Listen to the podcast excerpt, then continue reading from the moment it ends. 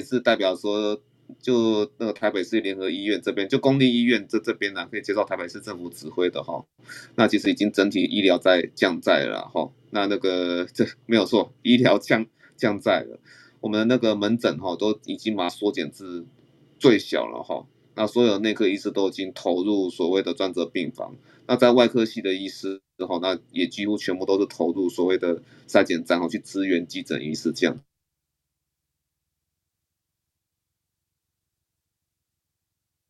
状状况哈，好，那这这边是报告我们这里的一个情况，然后那个其实我们这一次哦，专责病房的病人也没有说很好过哦，因为这是主要挑战，大家看新闻也知道，好多七八十岁以上的病人呐哈，那所以那个很多其实大部分都不是 COVID-19 的问题哦，而是他们有内科上哈本来就有的问题，都是呃安养院哈有感染，然后集体送过过来，好，那接下来就是反而是什么老人的。的一些伤口要照顾啦，还有说很多呢老老人家可能还是有些肠胃道等等的问题，而需要医护人员不断频繁的进入病房，反正就是接触的那个频率没办法随着医嘱哈而减少这样子哈，因为我们一般来说减少接触嘛，我们尽量医嘱是尽量有些东西是一天一次或一天两次就好，那当然这次就是无法避免就是。那个照顾的负担哈会另类的增加哈，好，那以后专责病房有一些细节，我再跟大家来做分享哈，包含说那个巴斯洛比的其实没有我们想象中那么好用，因为它的那个相关药物禁忌症很多，八十岁以上的长者其实药物也是蛮多，有时候很很容易互相抵触，变成说反正就瑞德西韦先了哈。好，那这些以后再跟大家分享。那我想说哈，一一开始就是呼应呼应到。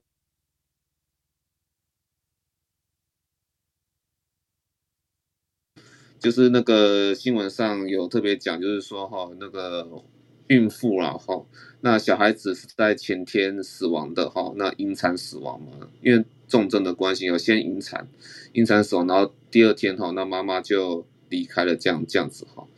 好，那这个是非常让人遗憾的事情。其实这种事情应该理论上是不多见的哈。那所以刚好加码哈，大家在那个这一周哈，五月二号的时候哈，刊登了一篇哈，我觉得是可以让。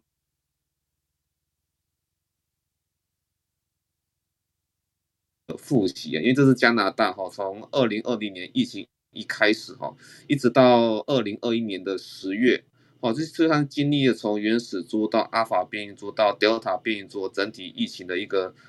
很大量的统计啊哈。那我先说结论了哈，其实，在加拿大的这个研究里面哈，它的那个结果而言哈，它的那个呃那个呃死产率哈，其实是没有增加的哈。那但是就是说，在需要住院以及入住 ICU 哈，好，就是入住加护病房，然后甚至说到早产这部分的几率哈都会增加哈。那大家点进去上面的链接可以看到哈，一开始整理出来的图片哈，可以看到就是说，其实随着后面的变异株的变化，那其实那个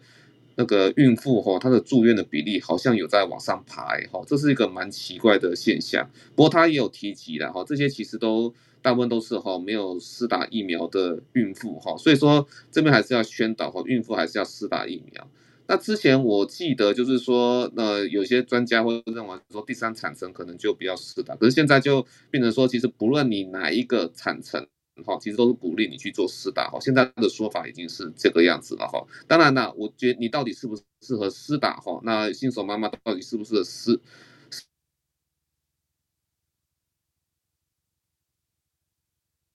的妇产科医师，我觉得这样子可能会比较好，然后还是要请教那个专家会比较好。我这边这边就是当做是一个表述的那个那个 education 这样子。好，那我们点入连接就可以进入正文了哈。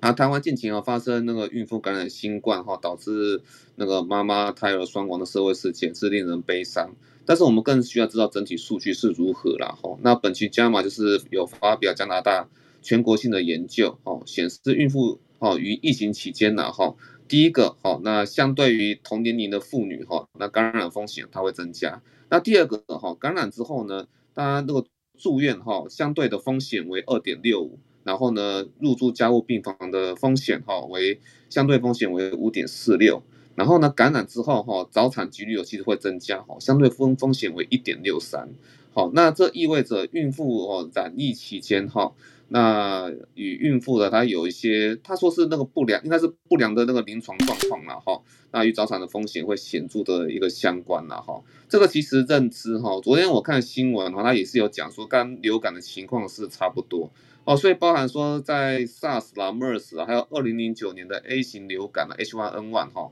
都有影响说那个母婴的一个安全呐哈。那对那个怀孕的个体会产生一个不好的影响。那这个是来自于加拿大的那个呃那个妊娠监测计划哈，叫做 Can COVID Prig 哈。那主要是以新状新冠的症状收案，所以这些都是收案一开始就是有症状的人哈，然后将那个染疫孕妇哈和未和比较那些哈未染疫的孕妇。或者说哦，未怀孕的染疫女性这样子吼，那进行一个同期的比较，那收集了二零二零年三月一号至二零二一年十月三十一号，就是收集了大概到 Delta 这一波为止，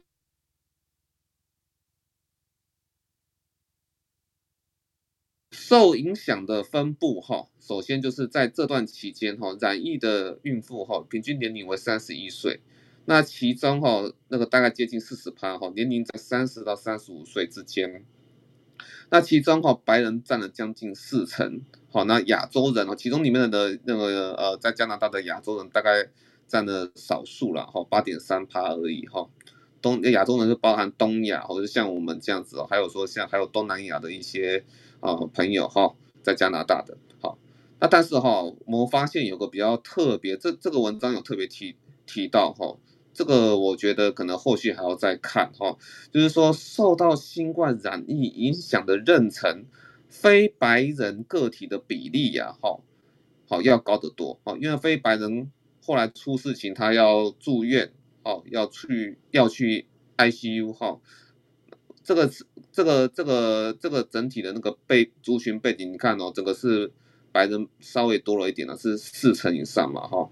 那但是哈那个非白人哈。最后有出事情的妊娠哈，但非白人反而比较高，是占了六十二 percent 哦。那所以说亚洲人在孕妇这一块哈，那个染疫后会有什么影响？可能要我们要还可能还要追踪另外的那个资料库来来看一下哈，是不是真的不同种族是有是有它的差差别哈。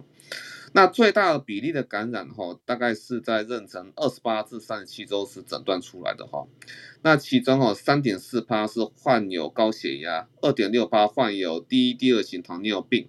然后呢，呃，有二四点三趴哈，BMI 大于或等于三十，就是比较胖的意思啊哈。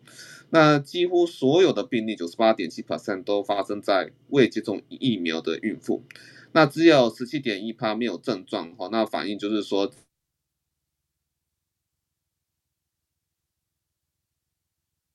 咳嗽和发烧，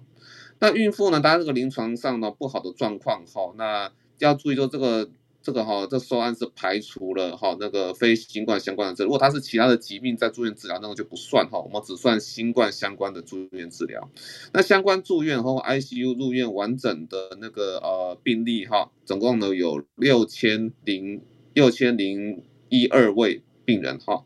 那这个这个六六千多例的妊娠里面哈，四百六十六例哈，就是七点七五趴是住院，然后两百零七例哈，三点四趴需要氧气治疗，一百二十一例哈，二二就大概两趴了哈，大概就就要需要进入 ICU 这样子。好，好，那与染疫哈的。染与染疫的二十至四十九岁的女性相比，就是跟没有怀孕的女性相比，然后怀孕期间因感染而住院的风险哦显著增加。好，那一般住院哈，那大概就是那个呃这个百分比相差四点八二 percent，好，那相对风险是二点六五，刚刚这个数字有提过，哈，那入住 ICU 呢，哈，那那个百分比相差一点六四 percent，好，相对风险呢是五点四六，哦，五点四六还。还蛮高的哈，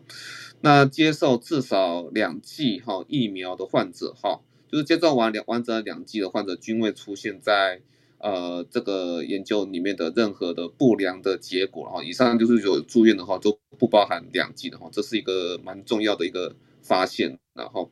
好，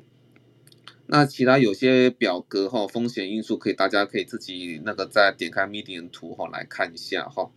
好，那在怀孕的阳性案例里面呢，年龄呃增加与入住就年龄越越大了哈，与入住 ICU 的风险显著有显著相关，而且他有讲哦，每增加一岁相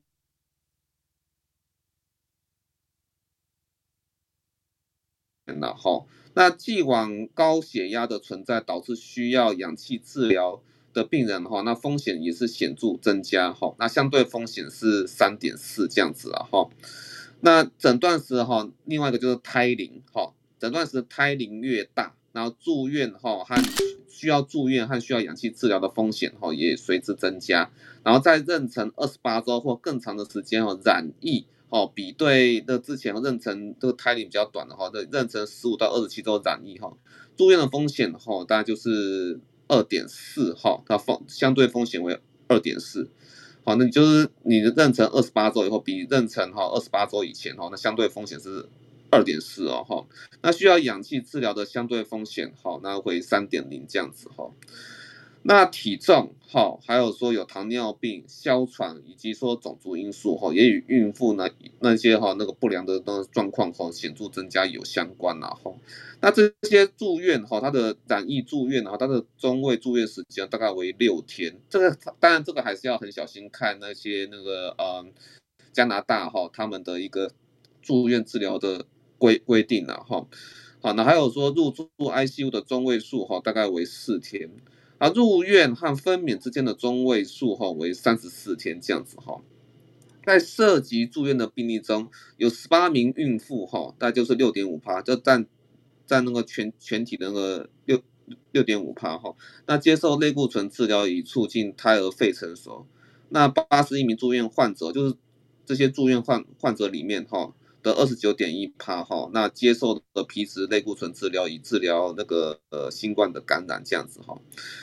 那其他的，我看他们使用的抗病毒药物好像比较偏少，不知道是不是担忧到那个对胎儿的毒性这样。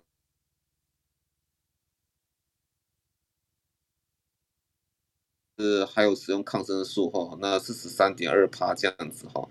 那其中大概三十四点二趴的住院患者接受了氧气治疗，那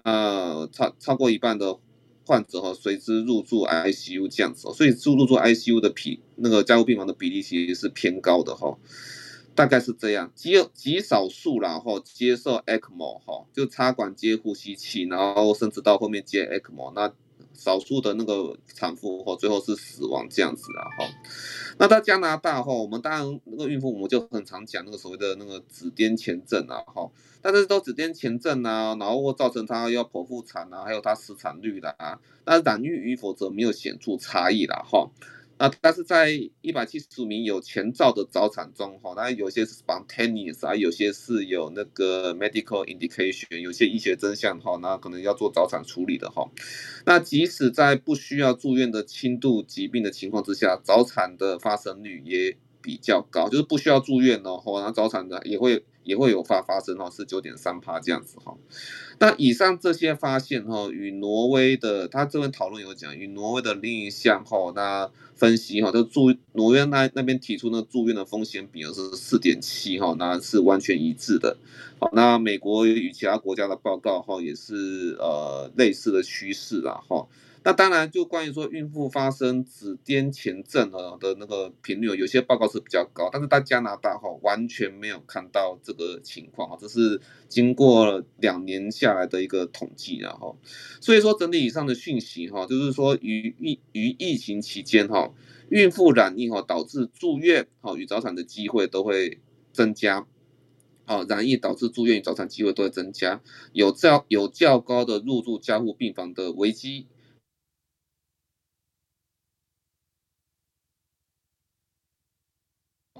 还有说孕妇的那个年龄哈都会有关系的哈，那早产的机会都会增加这样子哈，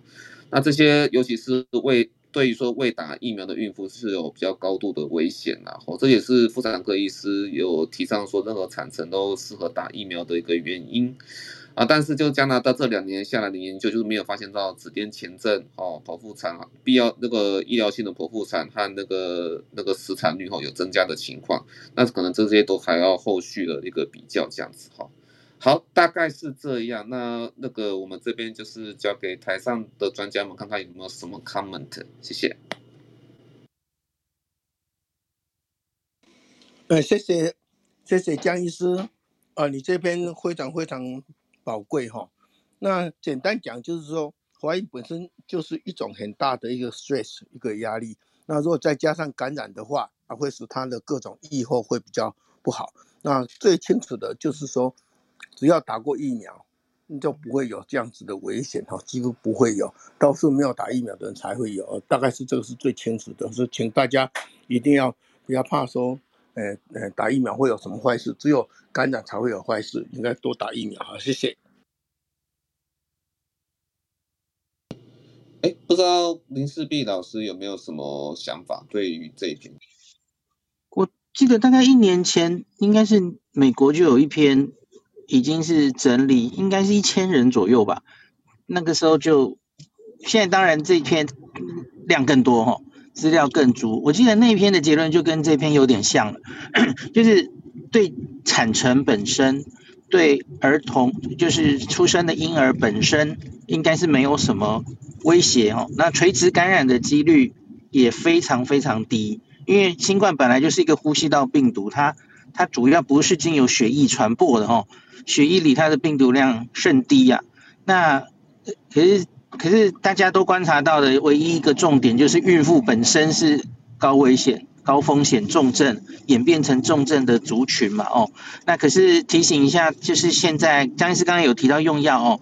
因为目前这两个药都没有建议使用在孕妇啊，所以口服药，所以要用药的话是住院打针打瑞德西韦是唯一目前核准在孕妇的。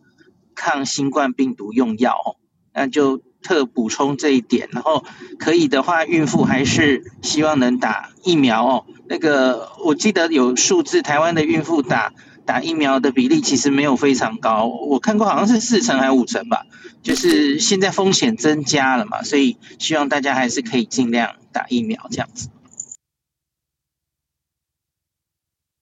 好，谢谢孔医师哈。哎，吴医师上台了。吴医师，你对这篇有没有什么想法？对于说那个孕妇这这一块，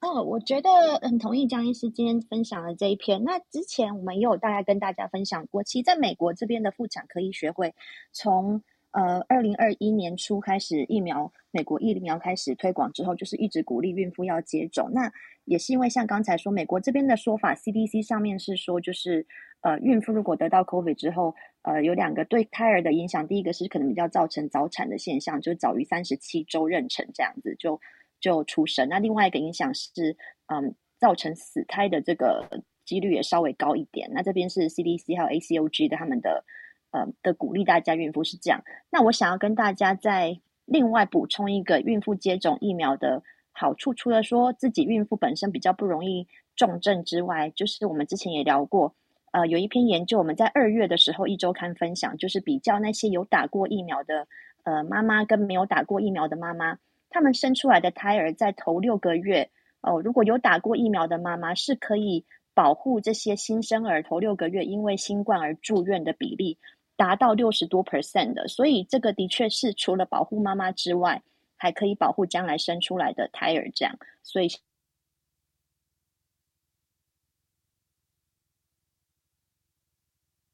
吴医师在美国那边哈，原本对那个孕妇哈，大家因为我们我们大家都没有经验嘛，哦，所以不知道说当初疫苗施打的时候要可能是不是要挑产程。后来我记得最近是说不管哪个产程其实都适合啊，就看那个那个熟悉病人的那个专家们是怎么样去对针对每个不同特定的病人去做判判断了哈。不过在美国总体而言的话，当初在疫苗要施打的时候有产程的差异，还是说今天也就是完全没有再分。产程的，我我我想理清一下这这一块，这观念是不是有一些变化的过程？其实一直都没有说不要在什么时候打，在产程哪一个孕期先不要打。在美国这边一直都是说，他们 emphasize should be given as soon as possible，就是任何时候你怀孕之后，你任何时候都可以尽量早一点打的话，呃，可以这样保护到妈妈自己，还有就是胎儿，所以并没有特地说要哪一个产程。了解，谢谢吴医师。OK，好，那如果没有什么特别的问题的话，我们是不是到 Lawrence 这边了？OK，没问题。嗨，大家好，这里是 Johns Hopkins Lawrence。今天来讲，OK，我讲一个是大比较大的新闻，中间补两篇 paper，然后最后再讲一个比较经济的东西。好，那我们开始喽。交生交生疫苗缝线令，机会成本这么定。先讲一下大大致的美国状况，就是本周染疫大概有六个州下降，四州普遍，四十一个州上升。根据 CDC，就是确诊人数平均六四八呃七八亿人，上升大概百分之二十一点四，住院平均两千两百多，大概上升将近六分之一，死亡大概平均维持在三三四。上个礼拜被校正回归一点，就从三三四变三四三，但是还是略降了百分之二点五。好，大家都说这叫做美国的第五波疫情，但是目前为止，基本上问到像纽约啊、纽泽西他们的政府发言人都否定了可能再叫大家强制口罩令或疫苗令的可能性。但他们说那是现在，他们还是会持续关注这波疫情的走向。对，这是大致的状况。好了，这次来讲讲看娇生疫苗的部分啦。那如果有印象的话。其实，美国交生疫苗当时出现了极少数血栓案例，基本上就是造成全美的疫苗施打状况，有点像是到了那那一件事件发生后，直接急转，就开始急转直下那个转捩点，有点像是很多对疫苗开始不信任，也是从那个时候大规模发出的，没错。而现在 FDA 说他们权衡利弊以后，认为说对交生疫苗还是有它的效果在，所以，但是它对就是等于说什么，嗯，还是能防疫哦，还是能防重症哦。然后依旧本本体是利大于弊的，对 FDA 来讲，他们还是这么权衡。但是，但是，但是，机会成本的意思是什么？如果你不做这，如果你做这件事情，你失去的是什么？就像同样打一针，他们现在认为说辉瑞，就是台湾说辉瑞 BNT 跟莫德纳相比，就有点像是你把。这两就有点像，他们会有心肌炎，娇生会有血栓，但把百分比给它拉在一起，发现，嗯，好像风险上面就像那个你冒着相似的风险指标，你能够达到防疫的一个后续效果是显著不如 mRNA 疫苗的。因此，FDA 之前的声明是不建议施打 Johnson Johnson，现在则变成 restricted，是有强制有开始限制，说只有特定状况下可以打。好，那我来说说看是什么情形。第一种叫做当地没有其他疫苗可以施打，只剩 Johnson Johnson。第二种叫做如果你是明显对现行 mRNA 疫苗有着严重不适问题，例如打了第一针发现心肌炎等等的状况下，那可能说你的 booster 可能被调配到去打 Johnson Johnson，但这个案例应该不在多数。最后则是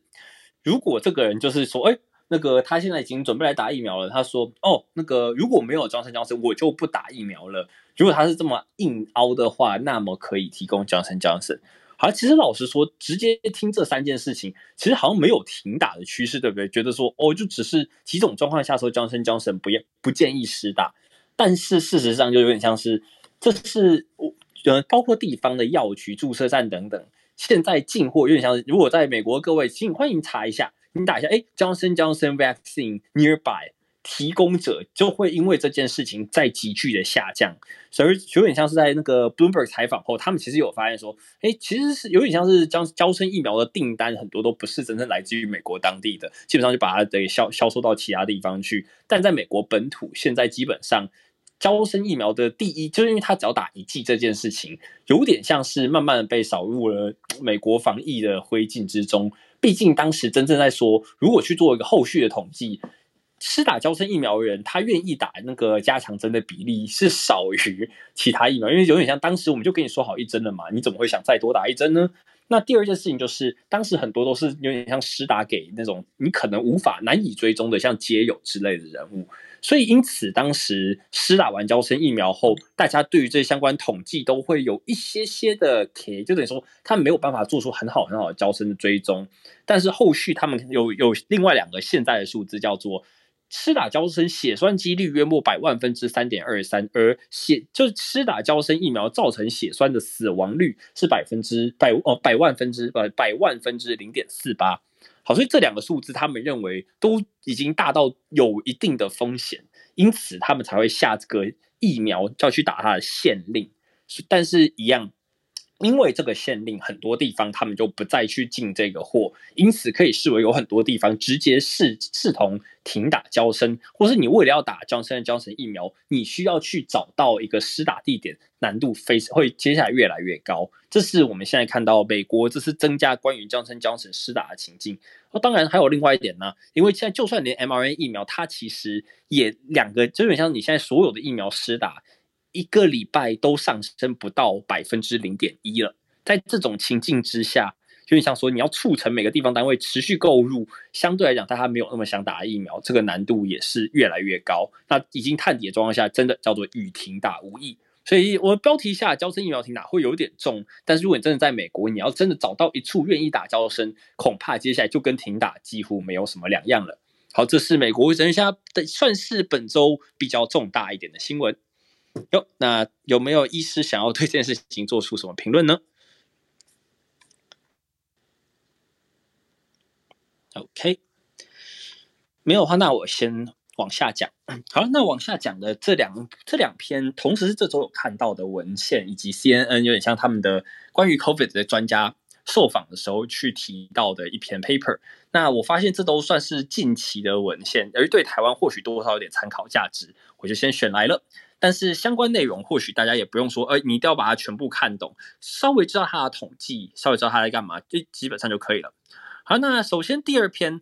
我来跟大家说一下，我的标题下叫做“康复后再补一针，防呃防再感染加个分”。OK，所以有的人会会想说，哦，台湾对吧？台湾近期基本上已经看到所谓一周翻倍的这种指数型上升，我说单日确诊数。这个趋势也关乎到下一个议题啊，就是如果你没接种疫苗的人，你现在染疫了，那请问最后痊愈了之后，嗯，你你带着那个病毒的天然防免疫力，是否能一路撑到疫情结束？而这在前两周，其实我跟大家就提过一件事情，叫做九十天内重复感染。本来我们是说可能性不大，但 BA one 后再接 BA two，近期的那个 New England Journal Medicine 他们发的文是说。他们直接把答案从大家本来都说，哎，你大概九十天，就是三个月到六个月之间的保护力，你就不会重复染疫了。但是现在新的文章直接告诉你说，这个 range 是未知的，是 unknown，我们还 require further investigation。而在 local，我们是有看到九十天内连中 BA one 跟 BA two 的，而一样，这就是跟我们说上周去描述的，他们是针针对有点像这个人他中了中了 BA one 和 BA two。之后，有点像把去取他那个血血清做一些分析得知的。好，那这件事情也就促成下一个问题啊，你今天染疫了，你其实还是该打疫苗吗？问号。所以这篇它是 Cell Report Medicine 里面发布，这是 Emory University 团队。他应该叫 Manus u t a r 等人，他们接受 CNN 采访时就表示说，就算你真的中了 COVID-19，还是建议你实打疫再实打一剂疫苗。而这边他说他说的是，你如果是一般人接种的话，你会有比较多所谓的非指定受体结合区域，叫 RBD（Receptor Building） 呃，sorry，Receptor Binding Domain。的综合抗体生成，但是如果你感染过的人的话，你会你的 RBD 就是这个，就像针对特定领域，我们我希望这样子结合，相对能够浅显一点的抗体生成会相对强一些。所以他这组他是对于六十七个人近乎一年的追踪资料来让大家看一看说，说当时没有打好疫苗的人，就等于说，诶，如果他染疫，然后后面再打一针疫苗，疫苗它的综合抗体的那个趋势变化如何？对应到另外一组则是一般人施打后，它综合抗体趋势变化如何？显然的，基本上现在所有研究都看得到所谓的打 mRNA 疫苗，因为这边它基本上是用那个就是辉瑞 BNT 的疫苗来打的，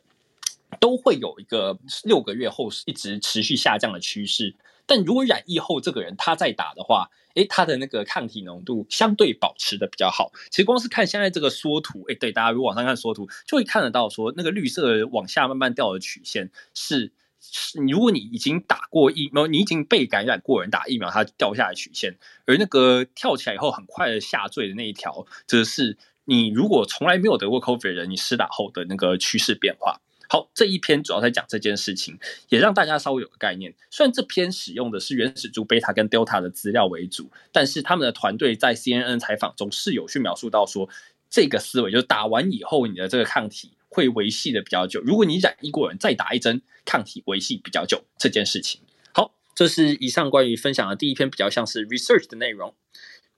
好，然后再来第三条。第三条叫做奥米克戎续散剂，奥米克戎需三剂最新资料来复习。这边我们来复习什么呢？好，就是大家都一定知道一件事情，叫做哦，打 Omicron 你要建议打三针哦，两针可能没有那么有用。但是我们又知道说，之前看以色列研究说，哦，那好像三针、三针跟四针，疑似它那个综合抗体量没有办法直接突破天际，不会远远远远超过第二剂吧？好，这这一篇则是我看到一个我觉得还蛮重要的点，叫做它有控制好。是施打完后的第三周去检测综合抗体的那个 titer 浓度低度，看怎么翻。好，那这篇在它是发在 Nature 上面的，它就是在发发表说 Omicron 时期你施打疫苗促成的综合抗体最新资料。而我这边基本上我应该有帮大家直接把页签锁在第四张图，就是 Figure Four 那边，因为这边就有点像是很明显看得到嘛。你从第六 E.C.G Delta 到现在到 Omicron BA One。基本上前面两个就是 D 六 ECG 跟 Delta 都是你打完两剂以后，它虽然会慢慢掉，但是它基本上就综合抗体的浓那个浓度还在。可是如果你把这些数字拿来跟 Omicron 来比较的话，哇，那个重抗体就差很多喽。如果只只打两针去检测的话，他们跟那个原就跟武汉武汉原始株比起来是差了二十三点五倍跟九点七，和跟 Delta 差九点七倍。但是如果你是打三针后，它这个差距拉拉到大概只有差六点二倍跟三点三倍。而两针后跟三针后，你你同一时程是施打完那一针，再过三个礼拜，你的 antibody titer 差了大概十五点二倍。所以基本上这一篇论文还搭配了另外一个论点，就叫做。诶，你比起说有没有打三剂，更重要一件事情是你距离打完上一针隔多久了？我现在是在针对那些打完两针还没打第三针的人说的，就是你打完两针，距离上一针你隔多久了？就这件事情要把它纳入考量。一般来讲，我觉得才是真正有办法把这个做出一个比较。虽然我也不晓得现在主流的媒体对于，诶，你是不是如果只打一针，接下来你打完第二针？就可以的这件事情那么的执着，但是我一直很关心。就再重复一句话，所以就就叫做你距离上一针隔多久了？这件事情，我觉得才是大家非常非常需要关注的。而这篇它控制好这个要素以后，让大家知道，Omicron 打三针确实那个防护力应该是上升的比较好一些。所以对，就是这样子啦。还没实打的建议，现在是时候了。这是对台湾各位说的。这是关于第第三，呃，就是第二第三点，也就是我讲的第二篇 paper。好了，那最后我再来讲一篇比较经济的东西。对，那讲就讲完之后，再留给大家来做一些 comments。好，那最后一篇我的主题叫做“疫情没有婴儿潮，劳动紧缩没钞票”。好了，就是讲没钱没没钱没得生小孩，对不对？但是说实在的，其实你真的要说那个 COVID 婴儿潮，其实有短短的爆发一下下啦。大家听过战后婴儿潮，但是封城初期也有一小小波的婴儿潮了。就是在那个，但是后来什么东西让大家不生呢？叫做失业率暴增、疫情高峰、不确定性以及消费下降等等，所以后续备孕人数有显著的下降。那当然，你们就说，哦，Lawrence，你看那个，你是看婴儿出生时时间点吗？诶，是那什么二零二零年三月的婴儿出生率吗？不是，是把这个时间往后推九到十个月的时间。这篇是由马里兰大学经济系算是个很。擅长于家庭经济学研究的 Melissa Kearney 教授，他主导的，他其实这篇非常简单，是用简单回归模型。我建议大家是可以点进这一篇看一看他的第一张图，你会看到一个很可爱的那个跳起来再掉下去哦，是掉下去再跳起来的曲线，然后就像是一个想象一下是个 Z 字形反过反过来写那种感觉，对，就是这样子一个曲线。好啊，那这个曲曲线到底代表了什么？代表着 后面他说到了，我们用简单的线性回归就可以看到一个现象，那就是疫情最早最初期的时候，失业率越高的地方，确实你可能会备孕的人会偏越少，但是其实这个影响率并没有到那么那么的高。相反的，有点像是如果你在那个二零二零年一月以后，对我们说就是疫情期间，二零二零年三月啊，二零二零年四月这段时间，你的消费量、消费力量越强。消费力越强，这个一月相比，那你越有可能在这个时期备孕。对，这是以整个周别的当那个时间点怀孕的人数去做一个推算的。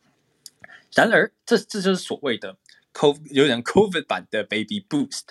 但是，这有 boom 就有一个 bust，就会有一个下去，就是个反弹。这篇用了 rebound 的这个词。好了，那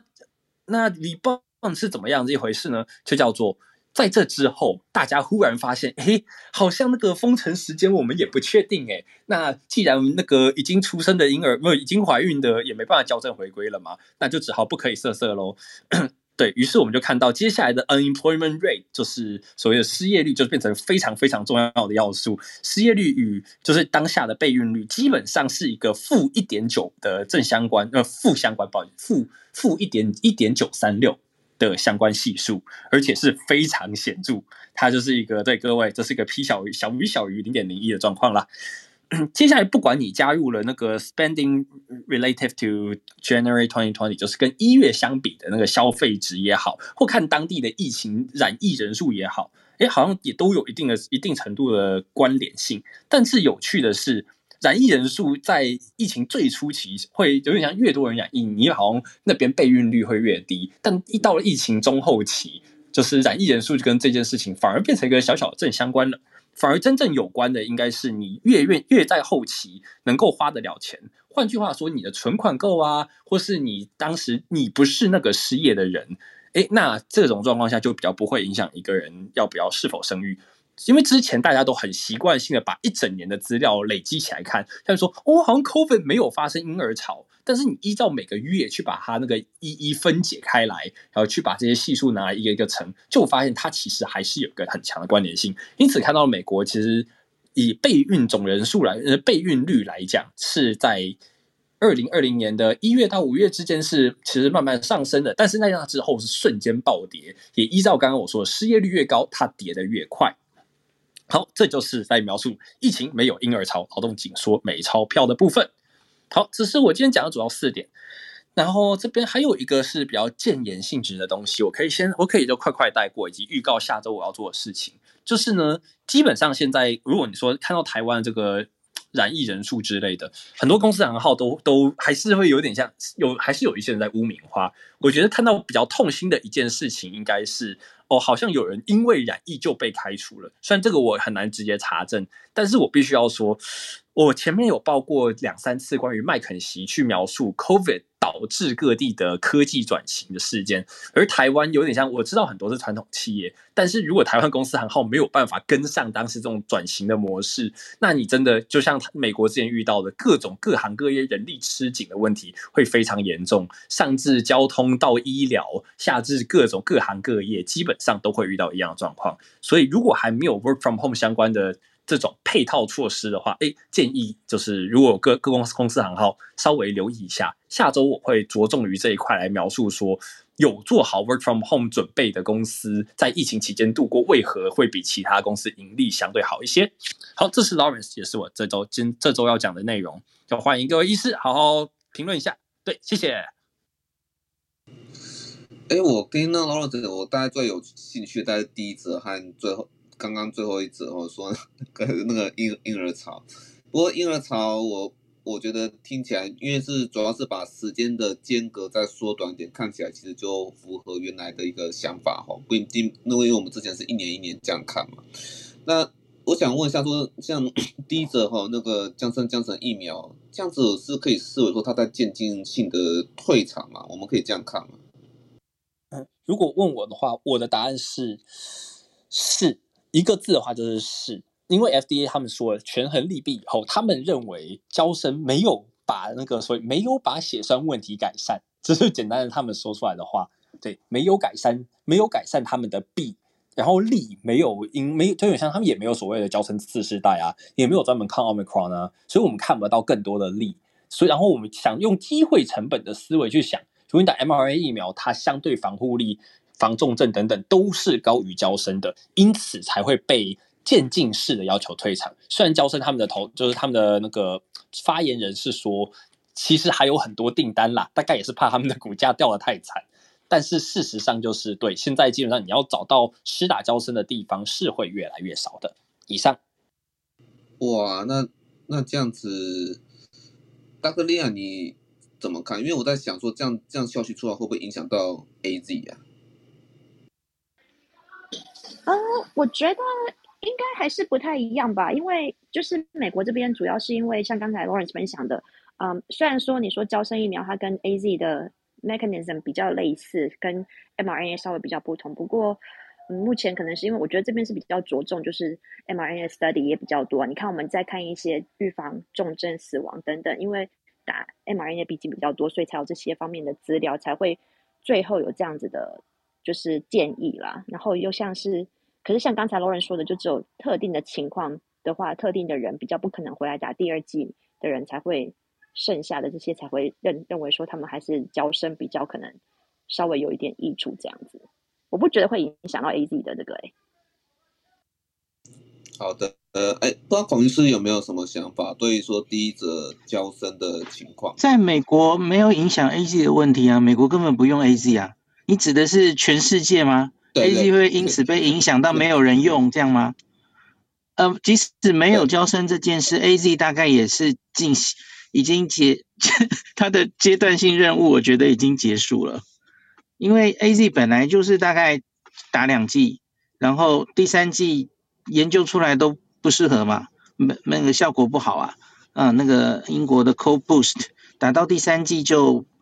就没有别的疫苗打第三针有效，所以它其实几乎已经没有角色啦。那现在剩下还第一季、第二季都还没打的人，就比方我们台湾还有一些人嘛，哦。他到现在都没打，他大概也不想打 AZ 吧，所以我觉得本来 AZ 就已经 没什么角色啦，没办法。了解，谢谢孔孔医师哈。那不知道说，那台上各位专家对 Lawrence 其他其他议题哦有没有什么 comment？哎，Lawrence，刚刚你有一篇那个就是 Nature 那篇，呃，他有没有写第二？他们是隔多久打这个第三季的啊？嗯，哎，这个部分我稍微去看一下，但是有他们，我记得他们这是有有控制的，他们是有控制好那个二三季之间间隔的。所以以美国现行的规定是五个月，对不对？那一阵再早一点是六个月，后来说成五个月嘛。哦，嗯，我看看这边，等我我我看一下，如果我没有错的话，在它 Figure Three 下面是说。这边基本上控制是在那个距离七点六到九点三个月，对，因为这算是有一阵子以前的东西了。嗯，哦，七到九个月啊，OK OK，这篇它是这么用的，对，了解了解。我我们看这些疫苗研究，好像通常会发现一件事，其实可以的话，你拉久一点的时间再打，好像相对来说产生的抗体会更高，好像有这种趋势了哦。可是对现在的台湾来说，其实因为我们就知道 Omicron 的大浪就在前面了嘛，所以也不用等了，就现在就打，大家都去打哈，就年年轻人都去打，因为你打完正好，哎，到那个最高峰的时候，可能你的抗体就是最高，就有一点类似英国去年十二月，他们已经知道 Omicron 要来了，好，第三针就赶快都大家打下去吧，是类似的意思了哦。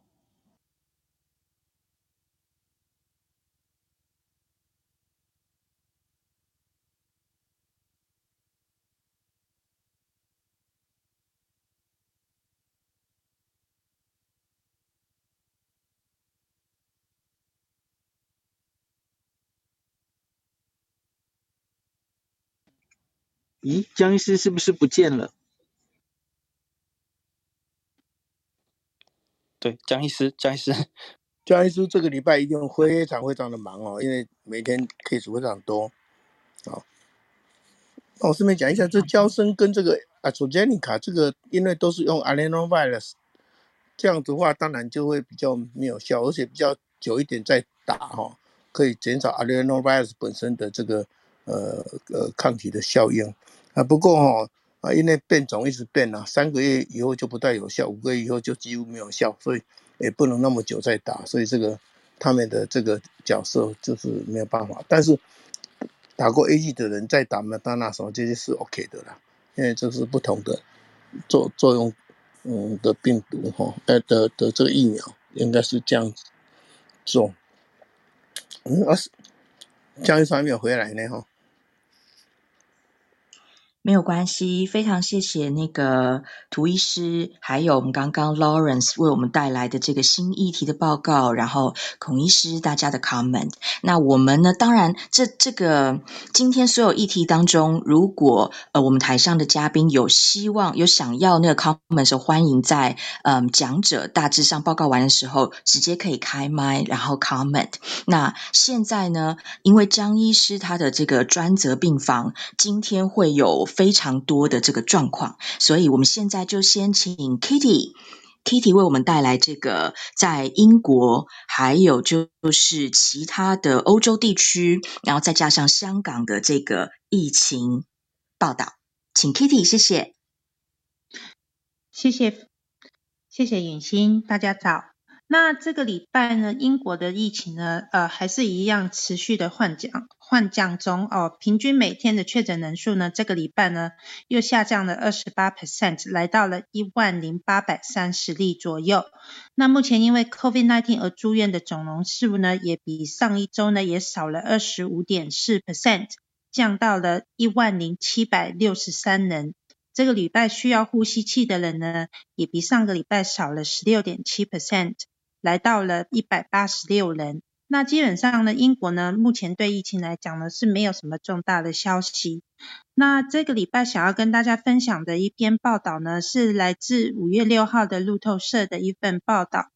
就是呃，在荷兰呢有一个欧洲讨讨论肥胖症的会议当中呢，有一份土耳其就新冠疫苗呢对严重肥胖症的人还有正常体重的人的抗体来做比较，一个比较小型的研究报告。这份的研究对象呢总共有两百九十人，其中有一百二十四人呢是十八岁以上，BMI 值呢大于四十左右，然后另外一组呢是一百六十六人。也是十八岁以上，BM 值呢少于二十五左右。那这一百这一两百九十人呢，其中有一百三十人呢是接种过两剂 BNT，一百六十人呢是接种过两剂的科兴疫苗来做比较的。在一群没有感染过 COVID-19 的研究对象当中呢，通过血液的透析之后呢，接种过 BNT 患有严重肥胖症的人呢，他们的抗体是比正常人的体重的人呢，至少低了三倍以上。而接种过科兴患有严重肥胖症的人，他们的抗体呢，又比正常体重的人呢，低了大约二十七倍。那至于感染过 COVID-19 的人呢，就有七十位的受众，无论他们是否患有严重肥胖症，他们的抗体呢水平呢，跟正常体重的人呢都相差的不大。那这份研究结论出呢，就是说患有严重肥胖症的人，无论接种过 BNT 或者科兴呢，他们的抗体呢一般都比正常的体重的人为低。在这两种的疫苗相比之下呢，科兴产生的抗体呢又比 BNT 更低，所以推论出呢，就是说有严重肥胖症的人呢，应该优先接种疫苗，并且建议呢为为这一群脆弱脆弱群组的人呢施打 BNT 疫苗。其实早在二零二零年七月的时候呢，英国的政府已经有在官方的网站呢有宣布过，就是说呃有肥胖呃就是呃。有体重的问题的人呢，过重的人呢，他们的重症的几率是大约有八个 percent，比起正常体重大，比起一般民众正常体重的人来讲呢，是二点九 percent。所以当时英国的政府已经有注意到这一点。那以上是想要分分享这个欧洲的新闻。再来呢是法国的情形啊，请问台上的呃医师或者 speaker 有要 comment 的吗？好，那我继续。那法法国的疫情呢？谢谢艾莉医师再继续为我们整理。他呃跟大家提到呢，就是说在法国的情况呢，好像与病毒共存的方针呢，似乎是可行的。根据呃法国政府的五月五号公布的数据呢，呃这三个礼拜的数字呢，都一直稳定下降当中。每十万人呢，从上个礼拜的八十九。八百九十一例呢，继续下降到这个礼拜的四百九十九人，阳性率呢也持续的下降，从上个礼拜的二十五点五 percent 降到这个礼拜的二十点三 percent，R 值呢也从上个礼拜的零点七六降到这个礼拜的零点七五，COVID 住院率呢也稍微的下降到这个礼拜的二十八点一，平均新增的病例呢从上个礼拜的八万五千三百九十三例呢降到这个礼拜的四万七千八百八十九例，重症率呢也继续的微降，比上周呢下降了十一个 percent，那死亡率呢也是一样有下降的趋势当中。那他们的呃法国的防疫政策呢，还是一样没有什么更新，除了确诊的患者呢需要在家里自我隔离五到七天之外呢，但一般的民众生活基本上都已经是恢复正常了。呃，疫苗施打的情况呢，上个礼拜有上升十三个 percent 之后呢，这个礼拜呢，呃，又比上个礼拜小下降了十个 percent。那目前欧洲的 EMA 呢，针对儿童的疫苗呢，核准的已经有两种，就是 BNT 适用在五岁以上，或者是 Moderna 六岁以上。不过法国的目前为止呢，五岁以上的儿童在疫苗预约平台呢，只有仍然还是 BNT 可以接种而已。那以上是欧洲、法国、英国的消息，谢谢。如果没有医师要 comment 的话呢，接下来是香港的消息。那香港的卫生署呢，在五月七号公布单日新增的案例呢是两百七十六例，没有染疫死亡的人数。那这一这一次第五波的累积总共有一百一十九万三千多人的确诊，然后有累积九千一百三十一人死亡。根据卫生署的卫生防护中心传染处首席医生欧家龙指出呢，五月三号到五月六号，一共有一百零五所的学校呢，有一百一十五个案例确诊，当中有二十三位的教职人员，还有九十二位的学生，占了恢复上课的学校的五个 percent。那至于是不是要全香港停课呢？呃，他们都还没有呃。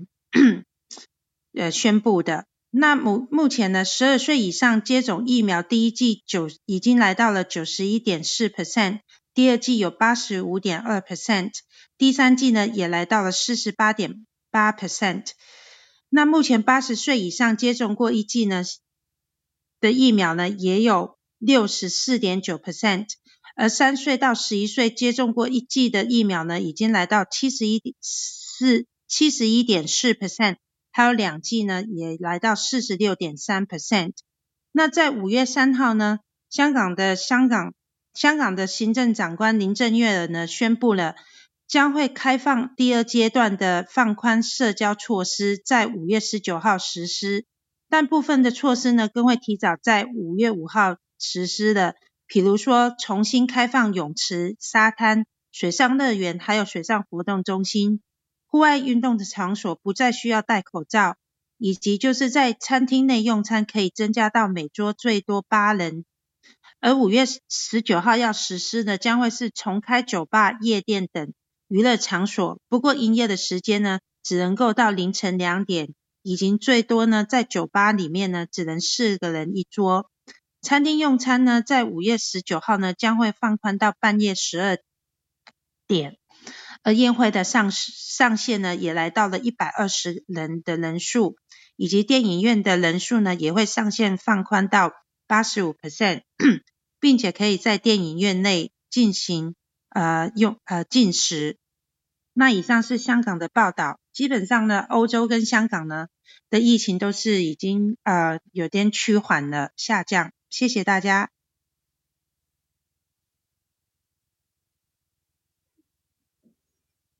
好的，那呃，如果说这个孔医师还有涂医师，那以及吴医师这边没有对于欧洲或者香港的其他的疑惑，或者是现在要来讨论的地方，那我们也可以把这个讨论就留到待会，如果张医师回来的时候，大家可以再继续的讨论。好，那这样子的话呢，呃，我自己在这个非洲部分的消息，先来为各位做一些小小的补充。我是允欣，那呃，负责的责任区是南美、非洲还有印度。上个礼拜我们有提到，在南非，就以整个非洲来说，那南非目前是呢。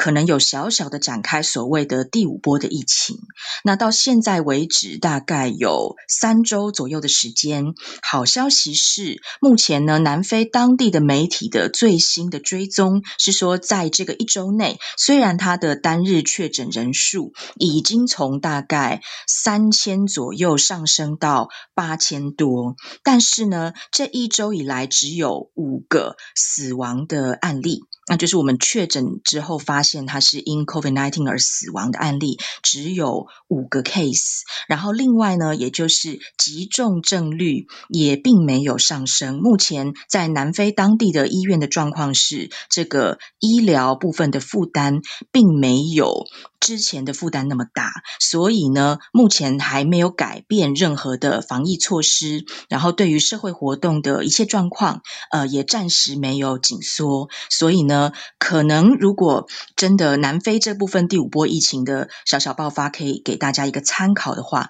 那就是好像跟这个原本的 Omicron 变种株带来的这个状况，并没有太大的落差，然后目前看起来是也没有更加的严重。呃，还是非洲整体而言，它的疫情是非常平稳的，没有大型爆发。那如果以西非、东非来说，几个呃标的性的这个国家，像是奈及利亚还有乌干达，也是目前都还没有呃新的一波疫情的消息，所以呢，算是好消息。那再来以印度来说的话，那虽然我们上个礼拜说在印度的北边可能有一些这个。地方地方确诊的人数的提升，但是由于我们知道非呃，对不起，印度这边呢，大概总人口数在十三亿以上。那由于它基数非常大，所以它单日确诊人数大概从最平稳的一千多左右，现在大概到三千左右，维持了呃将近一周。所以呢，对于整个。印度这边的医疗量能来说，也没有超过负担。那目前还没有呃快速上升的状况，所以呢，也算是平稳的好消息。好，那关于我这边的这一周的更新到这里，接下来呢，我们就要先请这个呃 Amy，先请 Amy 为我们带来韩国部分消息的更新。麻烦 Amy，谢谢。大家早安。本周韩国新增确诊者是自从二月五日五日以后，相隔十三个星期再次下降，下降到三万人左右。虽然相较前一周只减少了三千六百七十五人，速度明显有放缓的情形，但是与两周前的七万五千四百二十七人相比，减少了三万五千八百二十七人。那有预估说，最快在一星期后。全国的每日确诊人数会降到一万人以下。那韩国集中症患者也连续八天保持在四百名左右的记录，然后单日死亡人数连续八天保持在两位数。那累计死亡致呃累计致死率为零点一三 percent。然后成人新冠疫苗第一剂接种率为八十七点八 percent，第二剂接种率为八十六点八 percent。然后第三季接种率为六十四点六 percent，那第四季因为接种的对象还是一样，只针对免疫力低下跟满六十岁以上的老年人，那接种率只有五点五 percent。然后儿童的第一季注射率一样只有一点五 percent 左右。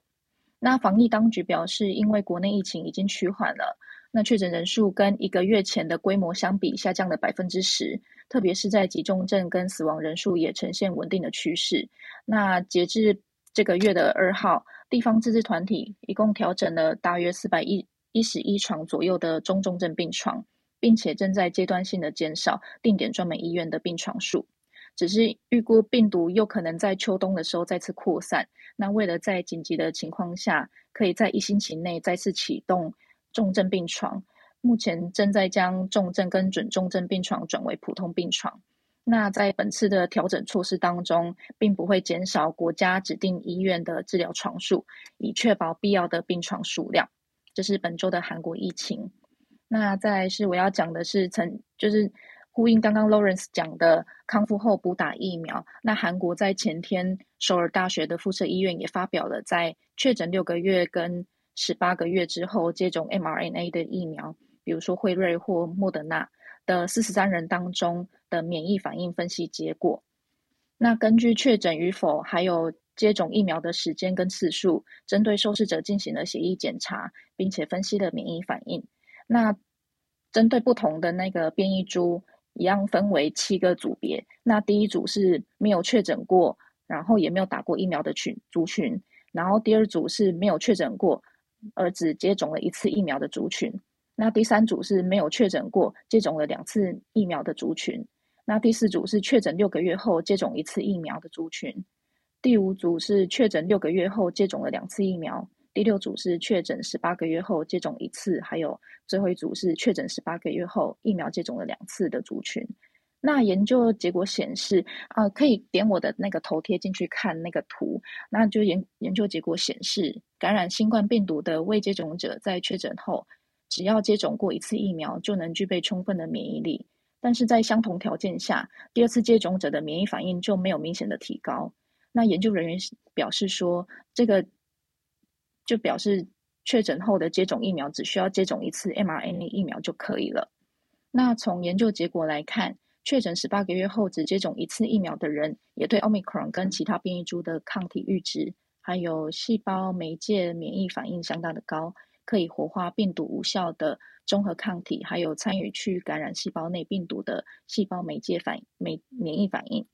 另外，即使确诊过了十八个月再接种疫苗，也可以形成与确诊六个月后接种疫苗相似的高免疫反应。那研究人员表示，由于担心病毒感染后的副作用，还有各种原因，很多没有接种疫苗的人一样还是没有接种疫苗。但即使感染后过了一年半，接种一次 mRNA 疫苗也可以形成对多种变异株的免疫力，因此无论感染时间都建议接种疫苗。那这一次的研究结果刊登在国际学术期刊 BMC Medicine 里面，那我有贴那个相关的网址在讨论版。那不知道这一部分有医生们想要那个 comment 的吗？我回来了，我回来了，不好意思，不好意思。那个，我想问，我我我想刚刚整理一下，Amy，Amy 刚刚是说那个累计死亡率嘛，哈，是千分之零点一三嘛，在韩国是这样。是的。哦，那很低耶，哈，因为大家都知道说纽西兰哦是每一百万分之一百一十，那香港比较多啊，香港是每一百万分之两千人累计的死亡了哈，相当于那个纽西兰的快要二十倍了哈。那其实如果说大家就是一千分之零点一三，那就是每百万分之一百三十人。我这样算对吧，Amy？应该是这样吧？哈，零点一三。对啊，每百万分之一百三十人嘛，因为它就是分母上下，分母分子上下各乘一千嘛，好，对。那这样的话，就是跟纽西兰其实差不多诶。那这样韩国算是相当的不简单哈。对啊，大概是这样。然后不知道就韩国的部分。不知道涂医师或是孔医师对刚才 Amy 所讲韩国部分有有没有什么特别的想法？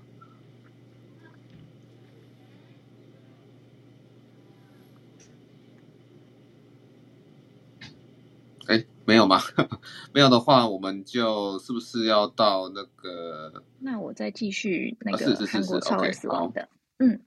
好。那世界卫生组织在五号的时候发表了新冠病毒相关超额死亡报告。内容是比较了 COVID-19 没有发生大流行时的预期死亡人数跟实际发生的死亡人数的差异。那根据推测，韩国超额死亡人数为六千两百八十八人，那最少是一千四百四十人，最多到一万一千两百五十四人。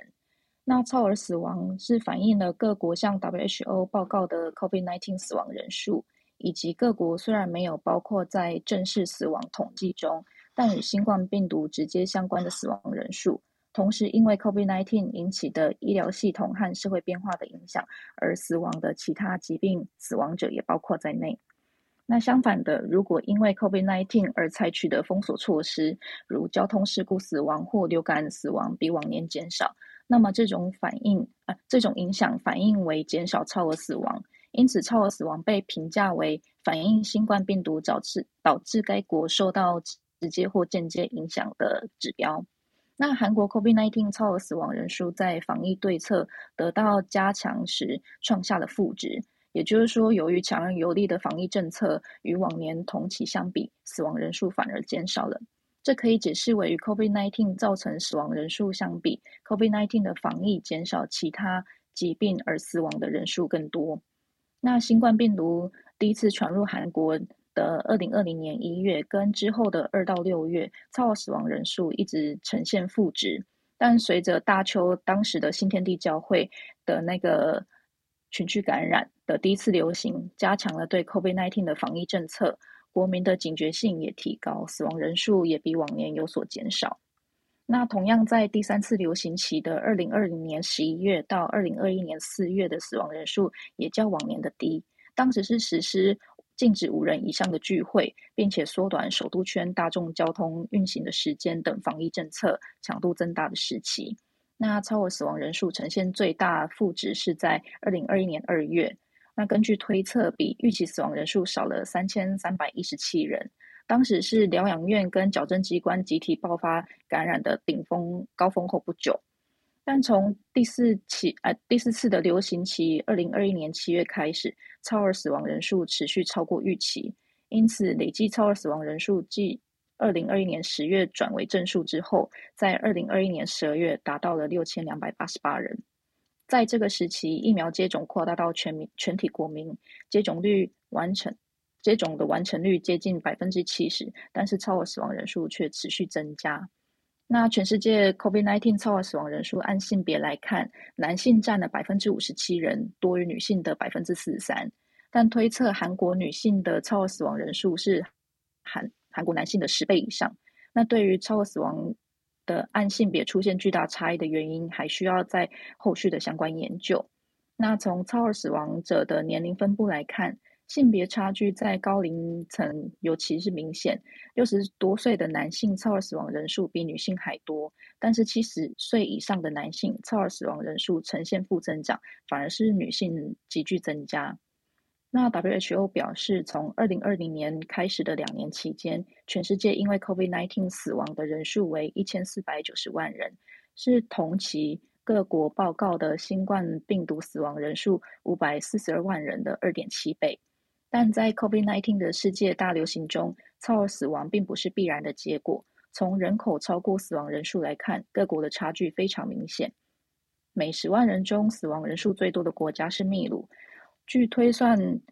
为是四百三十七人，其次是保加利亚、玻利维亚、北马其顿、俄罗斯。那从主要的国家的超额死亡人数来看，美国是每十万人中有一百四十人，德国是一百一十六人，英国是一百零九人，法国是六十三人。那根据推测，韩国是每十万人中死亡人数超过六人。那跟 COVID-19 发生之前相比，死亡人数有减少的国家如澳大利亚。还有纽西兰是每十万人中死亡人数为负的二十八人，那日本是负八人，中国为负两人，这都是实行严格防疫政策的国家。那我这次韩国的疫情报道到这边，谢谢。好，谢谢我们的。这这个这这个部分哦，这个是非常非常，也应该是有点悲惨的，但是很有趣的一篇文章哈、哦。的确，这个。呃，COVID-19 在流行的时候，有的时候是通报，我们叫 under reporting，就是没有报，那这样就死掉了。那当然不不当成那个是 COVID-19 死亡的。那啊、呃，这是一种。另外一种就是因为防疫，或是因为呃大家就比较不方便啊，医疗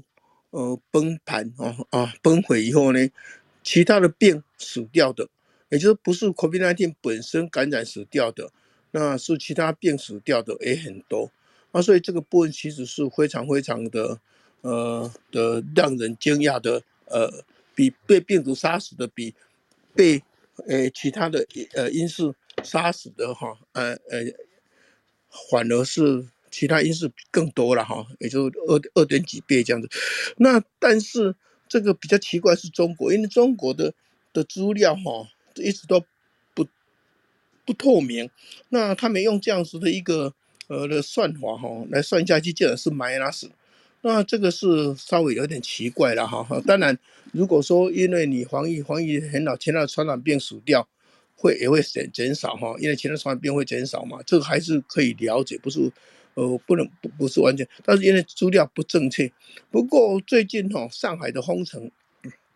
以及中国很多地方封城哈，让大家见识到可能因为封城所产生的其他疾病。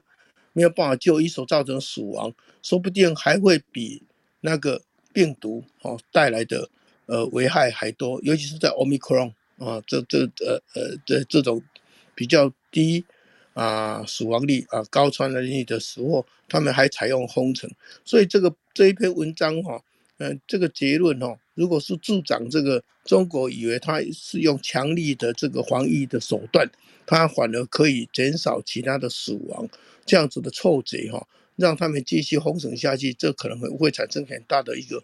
后遗症。那台湾现在也是在面临，究竟是要比较强力的阻挡感染，还是呃把这个重点呃转到中重症，让这个医疗上哈能够负担得住？看起来呃前十周已经比较要往中重症这边去走了，这个我们已经呼吁一两个月了哈，说。啊，尤其是欧米克隆来，应该往中重症，尤其是往疫苗施打率，比方老人家的疫苗施打要赶快达到九十五%以上。那这样子的话，开开红开封才是比较安稳的哈。我相我相信这一篇文章带来很多信息，当然有一些呃要小心的部分，就是他在比较各国的这个整个防疫的体系的时候，它会有产生一些误解，尤其是对中国的这种资料。呃，资讯不很透明的地方所做的结论，可能要小心以上。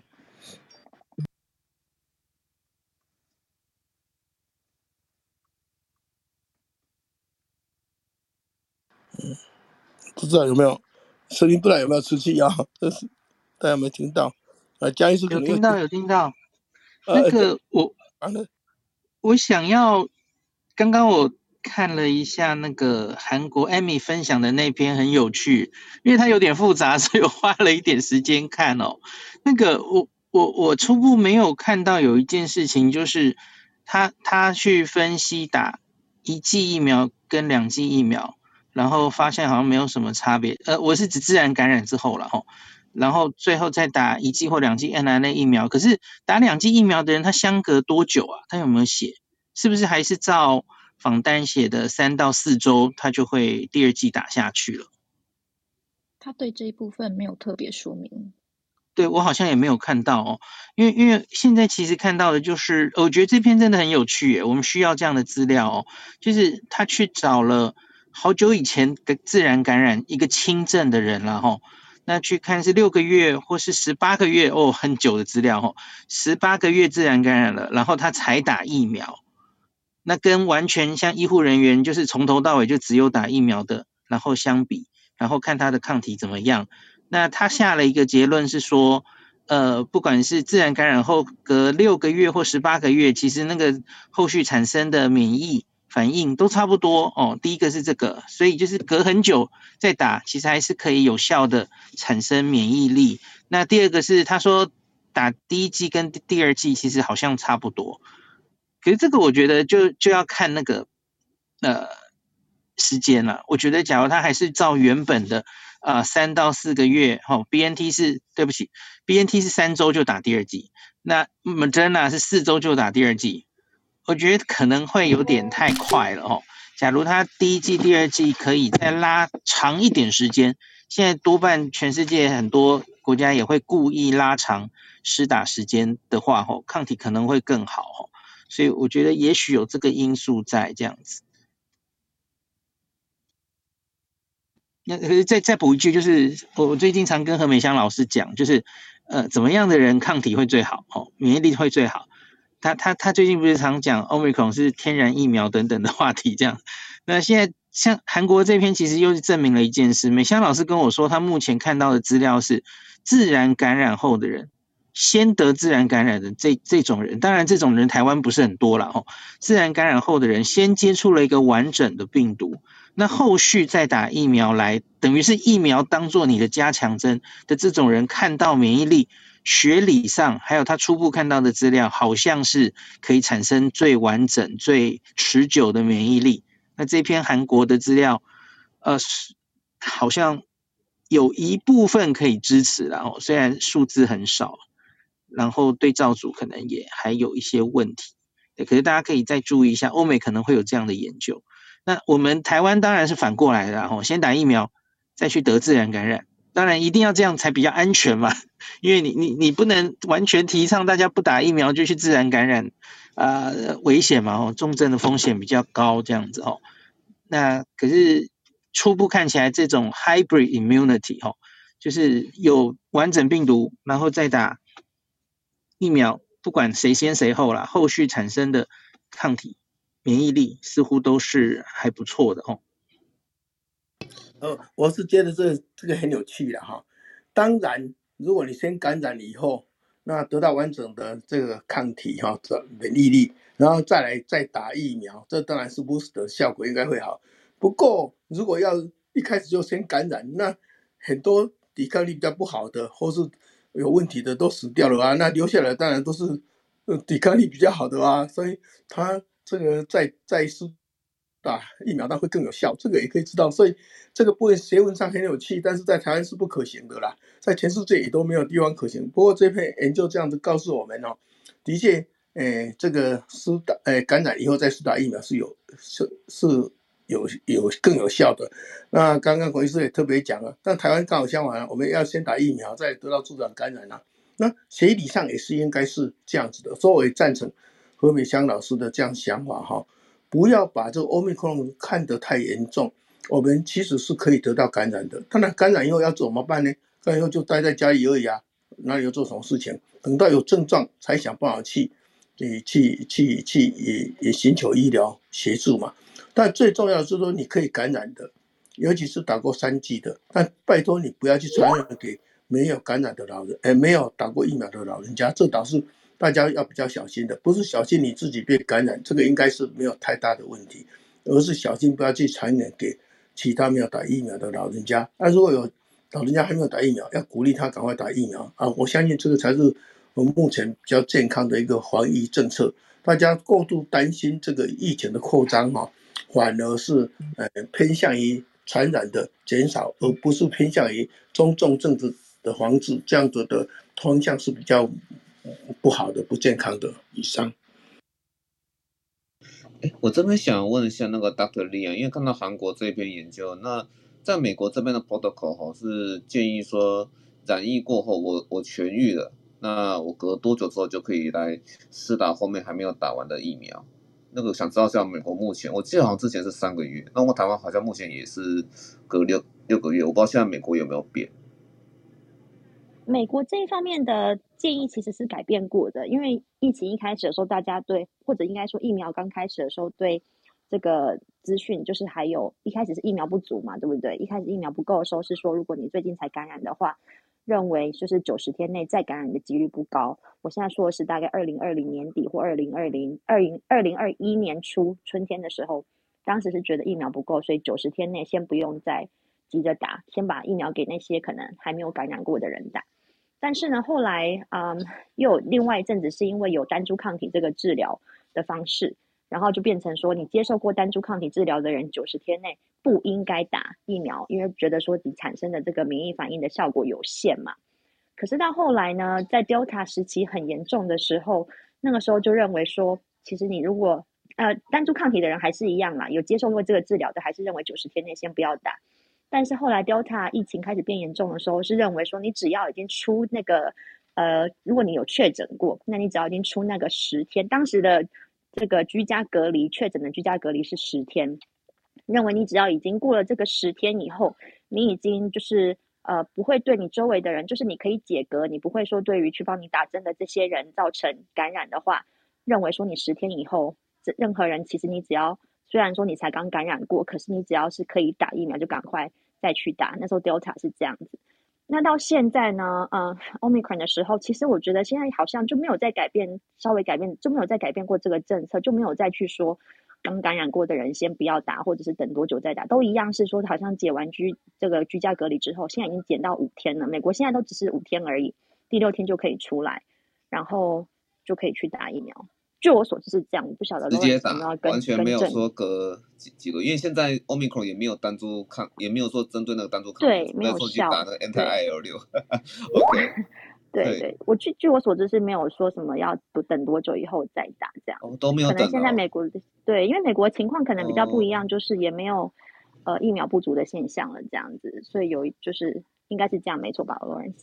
嗯，是这样没有。哦，对，应该 CDC 我记得也是几个月前有在那边，就是在那边说 vaccine for all 的时候，那一次就有把很多就说哦，我们认为什么时间点之前不该打疫苗这个要要素给去掉了。对，所以现在基本上去看，就是 who is eligible for a vaccine，基本上只有就是接受特定治疗的人，在一个短暂期间内不建议，但染疫后基本上没有跟你说要隔多久才该打。目前看到是这样子哦。好，这些资讯我们都来参考一下哈，也谢谢那个 Dr. Lian 的 comment。这样我们是不是到莎拉的这边来？嗯，对，江医师好，大家好。那我今天在针对台湾的这边的一些防疫政策，再跟大家做分享。我先，我的档案有点跳开，稍等一下。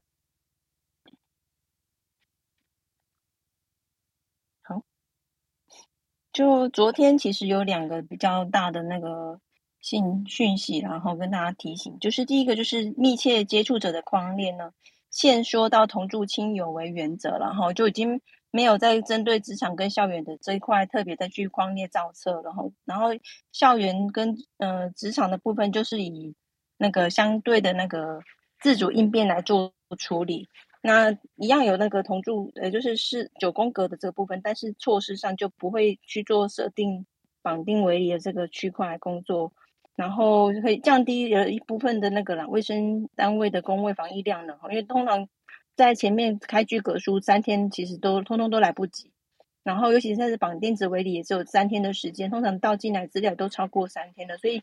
这个讯息对我们工位的伙伴们来讲是蛮重要的。一个好消息，对，那就是变成很多的一个观念，需要提升民众在自己照顾自己的这个呃防护上和生活圈怎么跟家里的人，你确诊或是你是接触者，你如何跟家里画到画出一个防疫的那个防火线，是最需要跟民众建立这个资资讯跟能能力的这个一个 moment，然后我觉得可能就是大家开始学会怎么去照顾自己，那请呃。严阵以待，但是轻心情是轻松的，然后只要你做好相对的措施，其实是可以去面对这个疫情。那再来第二个讯息就是说，呃，也修订了那个确诊者那个隔离的那个时间，然后就是改成七加七，好，确诊者只要隔离七天的那个隔离，再加上七天的自主防疫的部分，这是后来然后昨天最新的那个两个讯息，对，那。假设现在重症的部分呢，也有已经规划是说，如果是还已经呃在呃他已经五天的状况都是还是诶、因为他有些筛选机制，所以呃居家照护它是有一个条件的啦哈。所以如果说假设你是轻症的话，其实就是原则上会在家做照顾，但是有些年龄啊，孕妇啊这个部分年龄层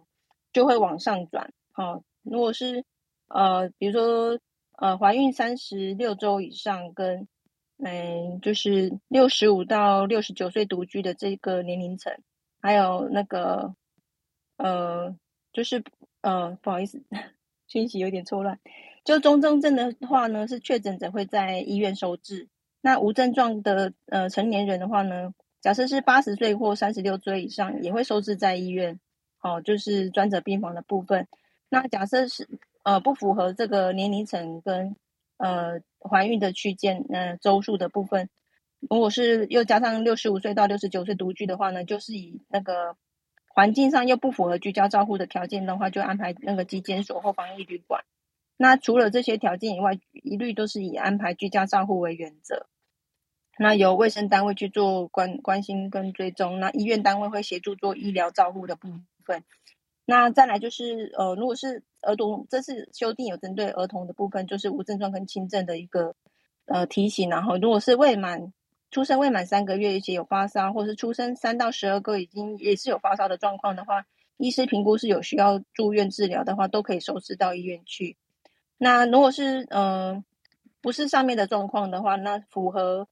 居家条件的话，就会采用居家的部分去做照护。但如果不符合居家的，或者环境上也许条件不符合的话，还是会安排在基金所，就是会用这样子的嗯呃，安排跟流动的方式去做收治。对，再来是呃，假设是洗肾患者的部分，这可能是比较特殊的族群，然后因为他们必须要仰赖那些机器。可是假设你已经染疫的，他在洗肾诊所的部分。会跟嗯、没有感染的人很难去做好分舱分流的话，就是呃卫生局应该要多做一些相关的配套措施，指定某些医呃洗肾透析诊所或者是医院有在做透析的治疗的部分，去协助照顾这这个洗肾这个族群，对，去做安排。对，那刚刚有讲到就是住院收治，如果发现评估之后他还是属于无症状轻症的话，就是可以往下转，哈，就是。住院天数以不超过五天为原则，尽尽早下转到地方去，然后另外再开立呃解除隔离通知书跟指定处所的通知告知书这样子的行政作业部分。好，那呃关于入境的部分也有个讯息是呃这个礼拜发生的，然后就是三号那一天的新闻稿，呃有提到就是入境检疫是七天的那个缩减成从十天缩减成七天的。那个检疫期，然后后面再加上七天的自主管理，那还是需要用严格的方式去控管，然后都是有公所人员会去做家里做环境评估，适不适合符合一人一室。那如果不符合一人一室的部分呢，就会安排到那个那个简防疫旅馆之类的地方去做安置。那就是都跟过去一样，是需要先上网去填报你所要安置的情形跟同住家人的情形，公所都会配合去做评估。对，那如果是同入同同一天入境的陪同者呢，他可以原则上是可以同一室的，然后那如果房型比较小，就是不建议两人同同一室这样子。那现在关于入境的检，就是第一次入境的时候，第零天那一天会进行 PCR 的检测，那之后呢，就是。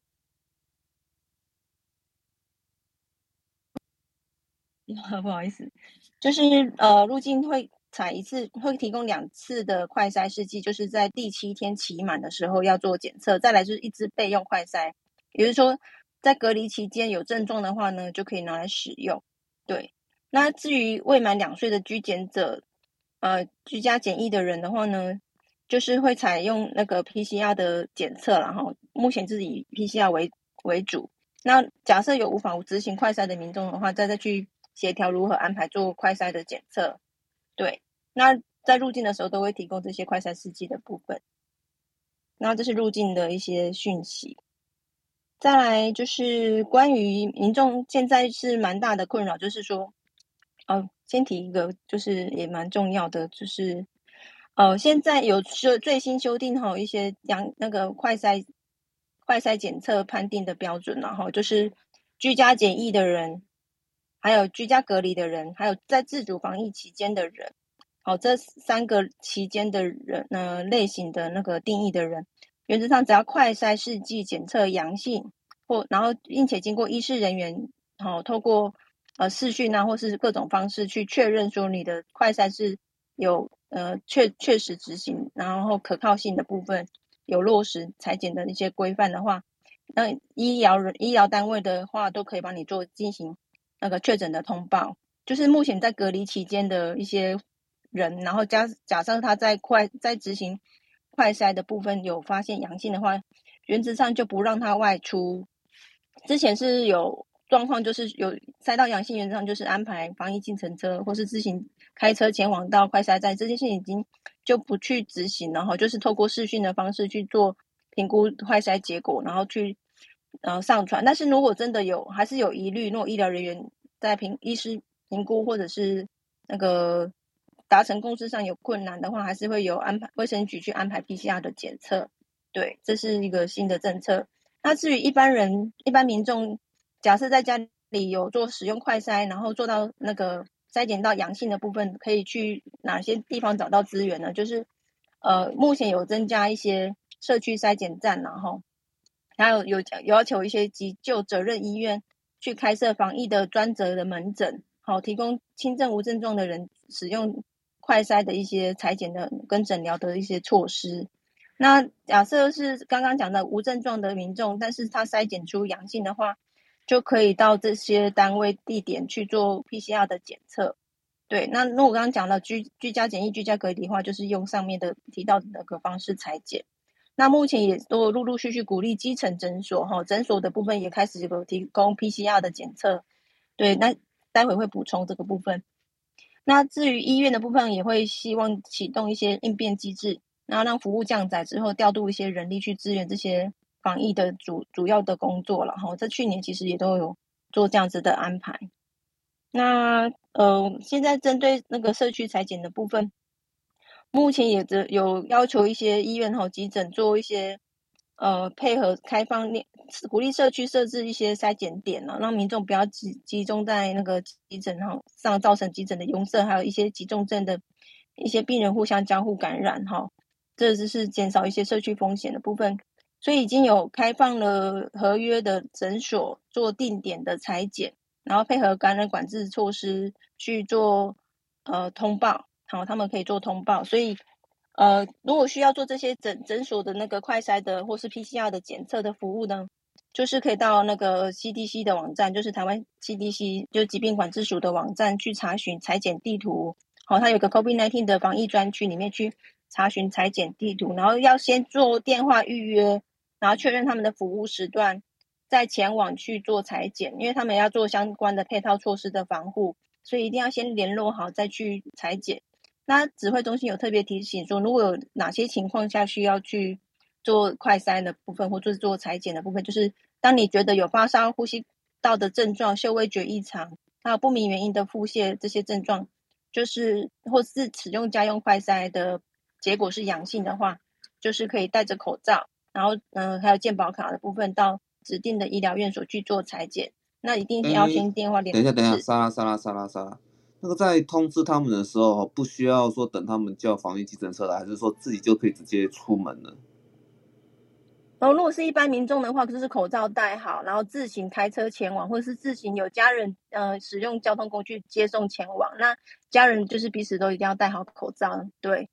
你可以由家人再去，就不一定要由防疫计程车，这是一般民众的部分。对，那刚刚讲到刚刚防疫计程车，刚刚就就前面讲了一部分，就是只要你在隔离期间，不管是居家隔离、居家检疫，还是那个自主防疫这个限制行为行动的这个情况下，是不能够搭车去。现在就是用快筛可以做诊断。那如果真的快筛执行上就视讯判定上有困难的话，就会由。呃，卫生局那边做安排，可能就是刚刚讲到防疫计程车的部分去做啊、安安排裁剪的部分。对，所以这是不同的族群对象。对，然后江医师这样，对，有点小复杂。对，那因为我是连着两个部分接着讲。那针对有 PCR 的部分，还，哎，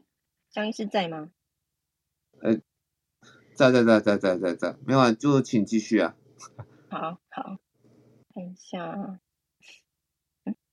跳走，哎，再来一下。所以现在看起来是，哎，跳走，不好意思，我刚刚因为跳开画面就。要再拉一次，所以现在如果是一般民众的话，可以透过社区筛检站，还有那个急救责任医院开设的防疫门诊，好，跟那个无症症状的话，可以就是你当你自己无症状，然后快筛阳性的话，就是可以去做 PCR 的检测，哎，这是有一个前提条件的。那诊所目前也开始有提供这样子抗原快筛的 PCR 的进一步的。检测，哦，你如果带着你的快筛阳性的检测棒，那一般民众的话，可以到指定的一些 PCR 的诊所，哦，去利用这样子的资源。那至于比较急重症的警示症状呢，特别再跟大家提醒一下，比如说有很喘，然后呼吸困难、胸痛，然后胸闷，然后意识不清，皮肤或嘴唇跟指甲有那个发青，就是缺缺氧的状况，然后心跳超过一百，一分钟超过一百下，但是但是没有发烧的情况下，有心跳比较快的部分，然后呃，甚至食欲啊，啊，喝水啊，吃药啊，都有一些困难的部分。然后这二十四小时的明显那个排尿量都减少的，这些都是严重的状况，就是尽快联络一一九，赶快协助送到急诊去救治哦。吼，好，大概目前提醒的讯息就到这边。好，那谢谢莎拉哈。那目前我们那个，我们不是不是。那个不是之前说，就是一天可能要早上三百，下午三三百，可是因为现在筛检量的人哦，其实有点爆炸哈，甚至还开两线，所以现在就变得都有点超量哈，就是一个筛检站，它可能还会再加开第二线情况下，可以塞到快，总共一天下来可以塞到快八百人哈，所以其实情况没有那没有那么 简单，对。那个所以说现场的分流很重要哈，要那个真的是尽量有症状哈，你再过来哈，不然只能是在那个呃筛检站那边，其实也都是持的快筛，大部分都是持的快筛阳过来的民众啊，那现场的筛检率都都是八十八趴以上，好，就是大概是八百多人的话，都快要七百八十，都都快要七百六十几个人哈，都是阳性的这样子哈。好，那最后现场分流了哈。那诶，刚刚莎拉有没有讲到说那个病房解隔的部分？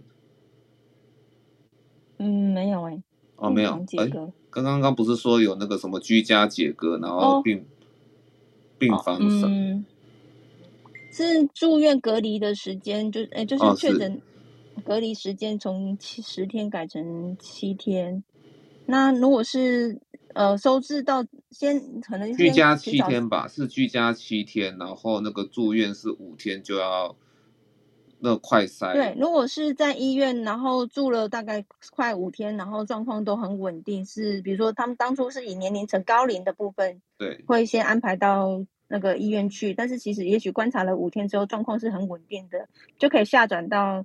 那个居家照护或者是简易旅馆，okay. 假设家里环境不适合，就会转到简易旅馆。这个我正要讲，好、哦，这边在房间的各位，大家听好了，不然不然等一下孔医师和涂医师也可以听听看，实际上专责病房是什么样的状况哦。请不要忘记哈、我们专责病房这次收的哈，大部分都是七八十岁以上的人，所以也就是说哈，这些病人他不是只有单纯 COVID-19 的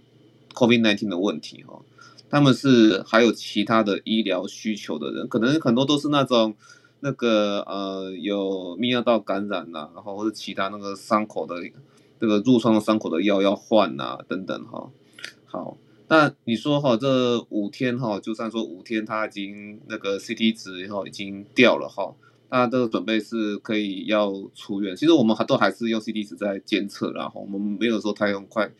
快筛然后。那这些病人其实出出院一旦说还有医疗需求的话，其实是没有其他的病房可以给他安置的，所以这些病人很多大部分还是会为了内科的问题而给留下来。好，所以你看哦，在我们现在已经在迈向高峰期哈，其实还没有到达最顶峰。那现在这些好床位，之前在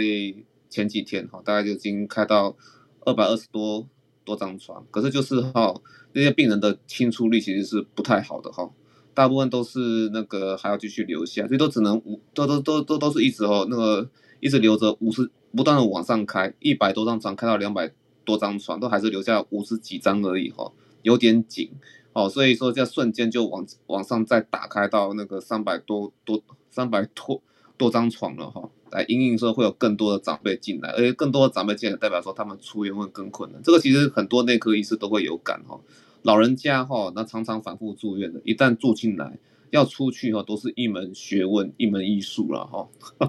我这样讲，大概大家如果家里有长期长期卧床的长辈哈，我想大大概都听得懂我在说什么了哈。好，那大概是这样，就是把专责病房目前这一次和之前不一样的情况讲给大家听。然后像是我们开 Paxlovid，那有时候病人如果真的有需要的话，其实真的，我前一个跟我交班医师，他们还发现说，这直接开了瑞德西韦比开了那个 Paxlovid 的还要来得容易哈，因为禁忌症其实比较少，你可能就是为了一个抗心律不整药，或是说其他的安眠药之类的药物哈，啊就。或者说那个呃抗痛风的药药物哈，那邱有先说，结果就整个就卡关，导致说 Paxlovid 的没有办法开哈，都会遇上这样的这样的一些状况啊。所以临床上跟我们其实在分享的那些学术上的那些资料哈，其实是还是有一些差距的啦哈。那这个这些前线的资讯就暂时一小部分分享给大家哈，大概是这样子。好。那就意思就是说了哈，那说五天哈要清出哈，尽量清，但是事实上事实上，因为这都是七八十岁老人家，所以没那么简单了哈。好，那那个莎拉还有要往下分享的吗？哎，我这边 OK 了没有了，谢谢。嗯，OK，也不知道涂医师刚才有没有什么样的想法？这个呃呃呃，这个部分哈，我打算请教一下那江医师哈。因为你们现在一定会越来越辛苦，那医院的习惯大概会有 COVID-19 感染，虽然他也有心脏病、其他病，他可能就是说啊，给交给你们专责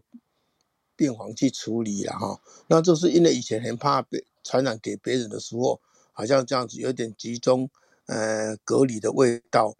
但是这个全部不管什么病都断到你们这里，你们恐怕也是很辛苦哦。那我在想说，你们现在医院有没有说对其他的，并不是感染的，但是本来就有各种病的人进来，就要先给他打预防针呢？等下给他打疫苗呢？啊，以以前呢，在打那个呃这个 pneumococcus 的这个哈啊肺炎链球菌的呃这个说这个是只要有，心脏病什么哎，自愿就顺便会跟他打一下哦。那避免说他这个比较大的危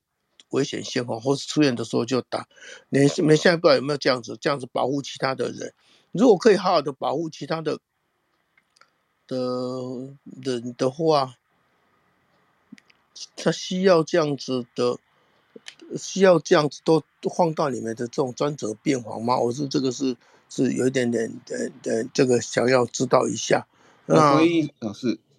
那个，我回应一下涂医师哈，那当然是住院的病人，大概是暂时没办法打疫苗了哈。那但是就是说，就其他那个呃还在一般病房里面的病人哈，那都会有监测说他目前都最近打了几剂疫苗。那出那如果病况稳定了，出院前要不要补打疫苗？会有这种出院前哈已经。那个呃，已经比较稳定的病人哈，他会有一个看适不适合补打疫苗的一个检视的措施啊，会有这种措措施。我想这个是很重要，因为这些人万一得到都是比较高危险的。当然，已经感染的人哦，当然不需要打疫苗，他本身就 那就是等于是是传染传染到了嘛哈，所以这本身感染的，其他的有这样做呃，可能是非常好。大概是我这样这样的请教哈，好，谢谢。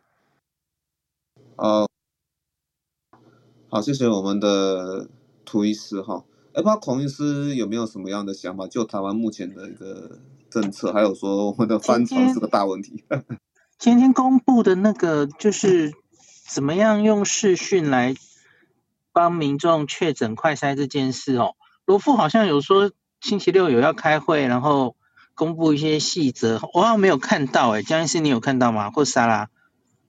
因为很多医师对这件一出来就觉得很有疑问嘛，我我要怎么样从视讯帮一个民众确认他的快筛是阳性的这件事？对，那真的没有办法，那遇到魔术社的同学一定没有办法的啦吼。啊，所以我觉得很多人的很多我目前听到很多同侪的想法都是说。那这样子，我开一个证明，或是怎么样？为什么要帮保险公司做认认定？那我开证明就是说这个不做保险商业用途，这样就可以了。不过这样这样当然是会有点问题，然后那到底说是不是说需要在后就三个月内，因为我们可以验到 N 抗体嘛？是不是说在这高峰期大概也不会说到两个月？那在第三个月再来验抗体，好，那不不验认定这样子哈。当然我觉得会有很多。那我也看到说金管会有特别在呼吁啦，吼，那就不要说急于在这个时候求一个证明这样。对，那我觉得恒诺后续可能就是看指挥中心有没有什么样的指示，大概是这样。这是我目前的一个想法。那细细节还没，好像还没公布嘛，对不对？我都没看到，对，好像没看到，因为我原以为好像是十，忘记了，所以我以为昨天会开会，可是因为昨天的记者会一次公布了太多事，然后我我看后来问答也没有提到这件事。反正他是十二日嘛，五月十二日才要上路嘛。那个之前我相信应该还会有比较细节会公布哦，因为很多人就有疑问啊，你你他就一个视讯给你看那个两条线啊，然后呢，我我们要怎么确定那是这个人做的？然后难道我要跟着开着视讯，然后？他他就是阳性了，他才要找你认定嘛。那怎么样？那我是他说你再用一个快筛，你再在我面前再做一次，不可能嘛，完全实物上不可能。那假如我只是为了一个医生看，帮你判定那个两条线真的是两条线，这需要视讯吗？你就一张图传给我，那你你就算是视讯拿给我，哦，你也可以用别人的啊。你那不一定是你的，我我觉得，假如要想造假这边的话，那那其实是，我觉得这件事有一点点困难呐、啊，执行困难。嗯，这应该是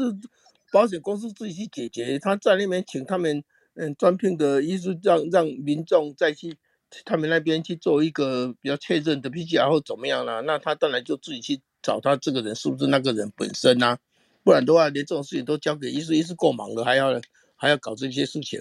因为这些人都是没有紧急医疗需求的，都是为了财财财财务财务的理由，增加来要求的，已经够忙了，所以暂时应该是不要处理这些，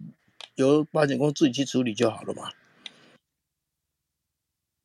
对，我觉得国外我好像也没看过，就是国外当然很多国家到了 Omicron 这一波就开始认定都是快筛阳。就就算阳性了嘛吼，香港这波也是那时候 PCR 大塞车的时候，就开启了一个线上通报系统嘛，民众自己快塞阳了，那就自动上传，就自动等于是确诊这样。可是他们应该没有经过医师认定这一步吧？就是这个是真的是完全相信民众，是不是？卫生上当然要相信民众，这样这样来这样处理就很好了。那现在之所以会发生个问题，都是为了求偿啦。就是为了保险费怎么样？这个这这这真的麻烦，就是就这样子。我们公共卫生上把把民众自己做的当成是，顶多只是一个假阳性的问题，大家都可以处理，那没有问题。这个公共卫生政策上不会产生太大的变化，所以这个是可以的啦。但是保险公司不一定。对，因为以现在我所知道的部分，那个其实像他刚刚是修改诊断标准，也就是说原本的一些 PCR 阳视为诊断标准，现在就是放宽快筛阳，有医师人员判定的话就可以视同诊断标准。所以是因为诊断标准的关系，是需要有医师去执行这个角色嘛？因为目前法律授权就是只有医师可以做这个判定，所以就会有这个空间在那。假设快，他刚刚其实新闻稿也有提到，是说如果对快那快筛这件事情有异议的话，还是可以安排做一些。没有听到。我想莎拉要说是对快筛有异议的话，嗯、应该还可以，还是可以做 PCR，然后他就收到电话了。对对对对对，嗯。对，其实对这这个环节，我也想要来做一个小小的 comment，就是以在美国这边看到一些个案，以及我如果真的拿台湾来比较的话，好，用一个比较偏经济学家的思维来讲，毕竟金管会主委都说了，哎，这个你可以事后再认定。包括我刚刚说那个 baby，就是那个 baby boom and bust 的那那一块那个那篇 paper 来讲，其实我这个人认为，以及所有的观察都是第一个环节，美国这边也有一段时间确实是你要有医疗单位相关一些认证，但是因为那时候有点像是保险公司请款，多数都是因为这个病人本人住院了，所以你会你会需要保险那个医疗的保险去帮你 cover。那台湾的状况又不见得那么一样，不就有点像如果真的住院的话。那在医院被验出来，这一定会被 cover 到。但有另外一种，就是他当时买这个保险，就是怕因为他没有办法正常工作，家庭收入会明显受到一个冲击。在这种情境之下，他会急着想要拿到这个证明，然后想赶快拿到那个补助款，有点像是为了家庭度日。这种状况下，其实我也很难直接说哦，他就不应该去测，因为毕竟有点像家里靠着他的这一份薪资过活。所以在这种情形下，我会觉得嗯，会有点尴尬，因为台湾又没有做好。你就算有出了状况，我能让你 work from home，或是说你今天真的因为染疫的话，我们会有一些特定的病假可以给你请。所以当然这些都没有做好相关准备的时候，就要直接说哦，那个让大家不可不要急着去塞，但是保险公司又没那么轻易相信你的话，那我觉得对于某一些特定族群来讲，其实是很为难的一件事。这一点点 comment。嗯，当然是我请教一下哈，当然是美国一定会有这样子，呃，住院的话保险给付哈，那台湾也是会这样子都没有问题。有没有美国有没有像台湾这一种说，哎，你的保险是为了你得到感染哦，哦，我就来给付的，我呃这样你都没有去看医师，也没有去去住院，呃这样子的呃的的的的，情形就在有没有人推出这种保险就对了。台湾是有人推出这种保险才会。造成今天这个困扰了。如果是有去住院的，当然都没有问题啦。这这个一定医医院或是看诊的医师一定会开这个证明给他嘛。有，外国有没有这种这这种保险？嗯，对，这个就我的认知中，我会说第一个主流的保险基本上不大会有。第二就是，如果有的话，有因为美国保险公司确实它的法它法律上保障你，基本上千千万万种保险都有。所以问我说，老板是不是我我们真的一个这样子保险都看不到？我会说，其实我也不敢说 yes。毕竟有一些确实他在转型期间，你真的有商务人力缺，就是人力缺失，你会有有些时候甚至公司需要去承担一些风险的时候，诶，他们会不会有相关保险？对这种类型的事情，我很难说，但确实有一段时间，他们是有有人是有推过，有一点点类似，就等于说，哦，如果你因为染疫而有特定的额外损失或有额外支出的时候，好像会有一定的 coverage。这就是我当我之前前几周说到说，哎，什么个 PCR 之类的，为什么有些时候是必要的？但是真正基本上保险不是商业上的，都是因为这个人住院，所以有点像是他的医疗保险的那个公司会好奇说，诶，他是不是真的 COVID 住院？如果是的话，政府也有一定程度的支援，所以在那一段时间内才会出现。你有住院的病人，你有一个保险公司，保险公司要知道你是 PCR 阳性，而这个多数是由医院直接上传，因为是因为住院或是一些特别看诊会有高花费才会造成的。纯商业的话，我相信这个比例是相对小的。以上，了解了解，好。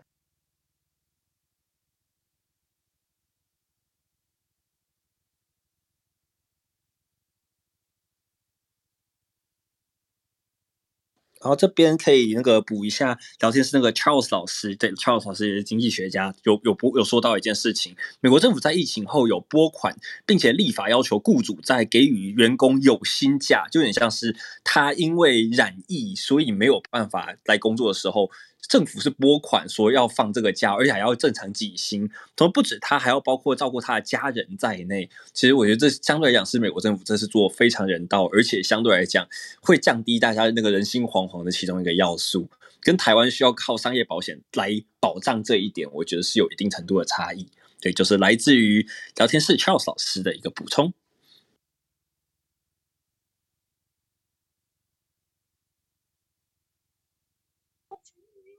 好，谢谢我们的 Lawrence 跟我们分享的这么多哈。那那个如果说不知，哎，我们这边是不是还有谁还没有把那个自己的 round 不开始应该是讲讲完了哈。那那个允欣，我们是不是可以放放音乐？因为我想说今天也母亲节了哈，不要拖大家太多的时间这样子。好，好，那个快乐节。好，那我想哈，就是这一周开始哈，那会进入个蛮严峻的一个时候了哈。那疫情应该往上高峰，然后筛检站的那个量能哈也不断负荷负荷往上爬，然后专责病房也是会面临各式各样跟去年完全不一样的困难然后，那还希望各位多多体谅第一线医护哈，跟第一线医护站在一起哈。那希望我们的下一周疫情会更好，谢谢各位。